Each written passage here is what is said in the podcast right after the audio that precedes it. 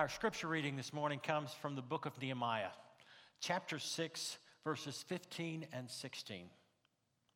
So the wall was finished on the 25th day of the month of Elul in 52 days. And when all our enemies heard of it, all the nations around were afraid and fell greatly in their own esteem. For they perceived that this work had been accomplished with the help of our God.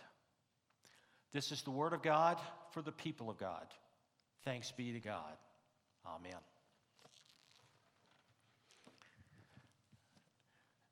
There's three, peop- three different kinds of people, or it's said that there's three kinds of people. One are those who make things happen, two are those who watch things happen, and three are those who wonder what happened. We're going to talk about leadership today, the godly leadership that we need. As we begin, I invite you to look at your own life, just at your family, and ask yourself your question How does my family see my leadership? What would they say about my leadership in crisis, in failure, in victory, in plenty and want and need, what would they say about it? And if you don't like what they say, why? Where do you need to focus? Over the next few months, uh, weeks, really, we will be rebuilding and restarting our society. It's not like some natural disaster has swept or that some fire has, or war has swept across our country and around our world. Now, we've been asked to evacuate our communities because of an unknown virus. It has had incredible effect. It will be a challenge for us to go through the phases and the steps to keep our neighbors safe and to restart and rebuild. It's going to take God led leaders to make a difference. Uh, this morning, we're going to focus on the leadership of Nehemiah. Uh, next week, we're going to celebrate Mother's Day. And then on the 17th, I want to come back to leadership and look at the leadership of Jesus, the perfect leader. Let us pray. Lord God, may the words of my mouth, may the meditations of our hearts be acceptable in your sight. May these words be your words as you hide me behind the cross, of oh God, this day. For I pray it in Jesus' name. Amen. It, it was probably an early evening, for it was Nehemiah's practice to walk outside of the walls of the palace at Susa he met two Jerusalem travelers that had returned from Jerusalem. He asked them how things were going. Thirteen years before, after the Persians had defeated the Babylonians and the Persians had begun to release the, the Jews from their captivity so that they could return to their homeland, that Ezra had taken 1,800 Jews back to Jerusalem to reform, to help, to lead. Ezra was able to lead incredible religious and spiritual reform, but he was able to do little on the destruction of Jerusalem and its walls. What these two travelers described to Nehemiah was pretty dire. Without the walls, they were at the mercy of tribes and other countries and Bedouins who would come and plunder and steal from the people there was great fear and tribulation in Jerusalem. When Nehemiah heard these words, it says there in the scriptures in the first chapter that, that he wept. His heart went out to Jerusalem and he longed for Jerusalem with his own life. He, admits that he began to pray. Now, Nehemiah was a cupbearer for the king um, uh, uh, Artaxerxes, Artaxerxes. And that the, the cupbearer was the person who would taste and just take a sip of the king's drinks to make sure it wasn't poisonous. The cupbearer was selected for their slight build because you didn't want anybody around the king that might be a threat to the king. And, and yet, at the same time, the cupbearer typically would become a, a person of, of confidence, a person that the king trusted. They were a part of the family, they lived in tremendous wealth and comfort. That was Nehemiah's life. For his longing to return to Jerusalem, he would be giving up that life. In, in, in fact, in, in some cases, when a cupbearer asked to be released, are they were fa- had failed in their duties, they were executed. Nehemiah prayed. He approached the king and he asked for his release and permission to go back and help Jerusalem rebuild. The incredible part of the story is that Nehemiah did so in such a way that not only did the king release him to go back to Jerusalem and rebuild the walls, but he provided a military guard for his journey back to Jerusalem and then paid for the rebuilding. Absolutely paid. What an incredible story. When Nehemiah got back to Jerusalem, what he found was a discouraged and hopeless people. He began in prayer, reviewing the destruction of Jerusalem that had not been touched. As he met with the leaders, he found them uh, not only discouraged and hopeless, but very critical and resistant. Who was this Nehemiah? And, and what could he add to what we have already been trying to do to protect ourselves and to make a place for our nation? But Nehemiah did.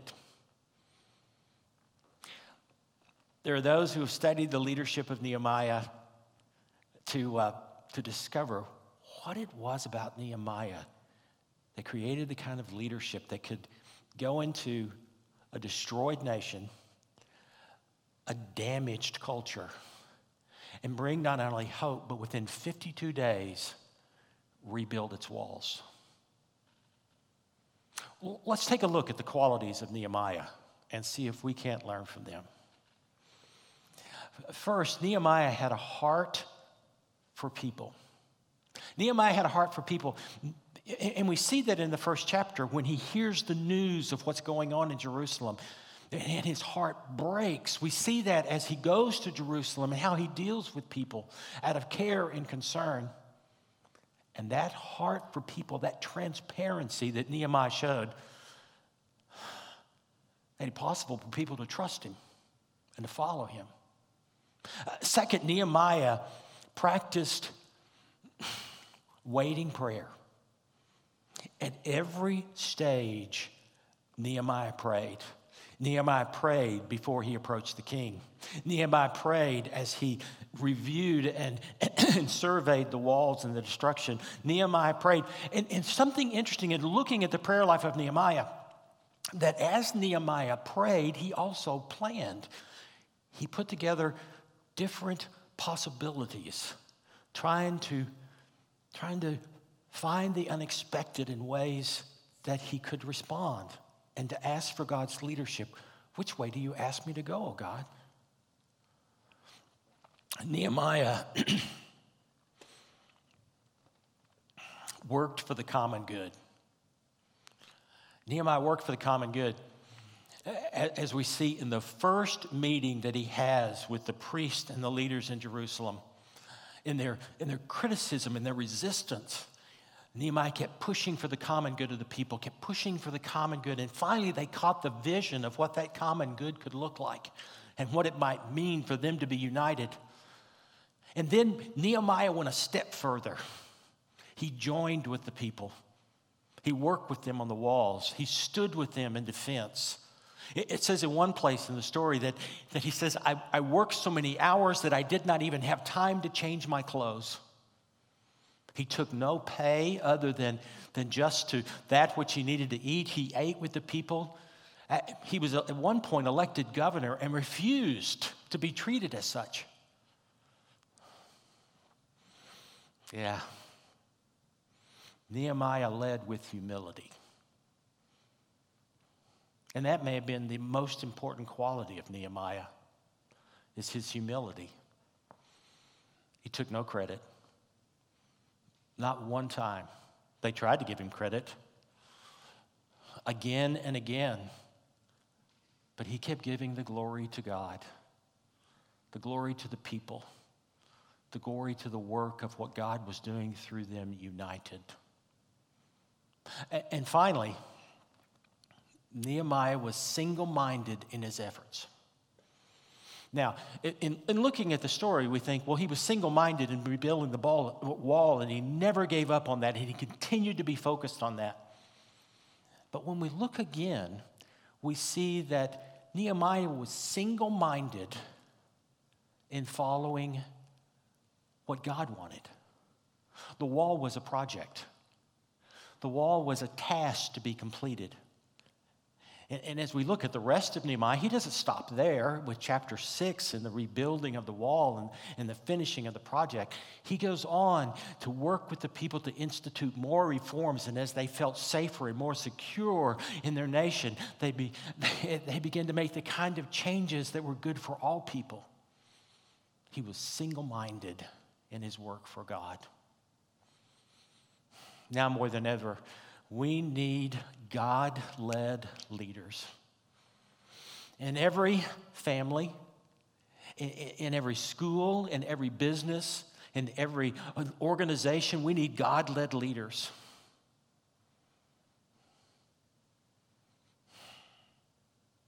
So I ask you, will you join me in this task? What's interesting about Nehemiah is that both religious and non religious leaders have studied his leadership style. And if you look across our nation, the great leaders of industry and religion and education are leaders, servant leaders like Nehemiah. Those are the great leaders. So, will you join me? Will you join me in praying for what God might do among us? Will you make every effort in every step that we take to have a heart for the people? Uh, will you, with me uh, in this prayer, approach God and one another in humility?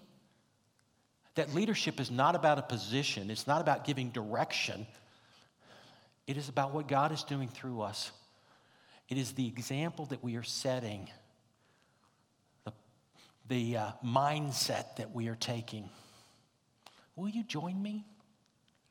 Will you be, join me in being single minded about what God might do through us? Let me go back to the set of questions earlier. Now, as we've talked about these qualities, I just want to ask you to consider as we close how your family might respond if you use the qualities of Nehemiah in your leadership.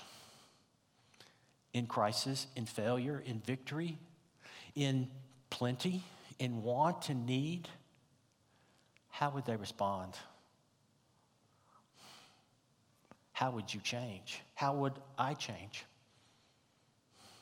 We need, now more than ever, God led leaders. The story is told about a, a, corporal during the Revolutionary War who'd been given the task of, of building a defense. And so they were putting logs up, and they had one more to go. And the last log was just, a, just too heavy for the crew. The corporal stood aside and he was giving them orders and, and yelling at them, Heave, come on, heave, you can do it. About that time, this officer on a horse comes by, and, and, the, and the officer says to the corporal, He says, Why don't you get up there and help him? And he says, I'm a corporal, I give direction. With that, the officer got off his horse, took off his hat, his coat, joined the other soldiers, put his shoulder to the timber and said, Okay, now, boys, let's heave. Church, let us get down off of our horses. Let us join in unity. Let us put our shoulders to the task. Are you ready? One, two, three, heave.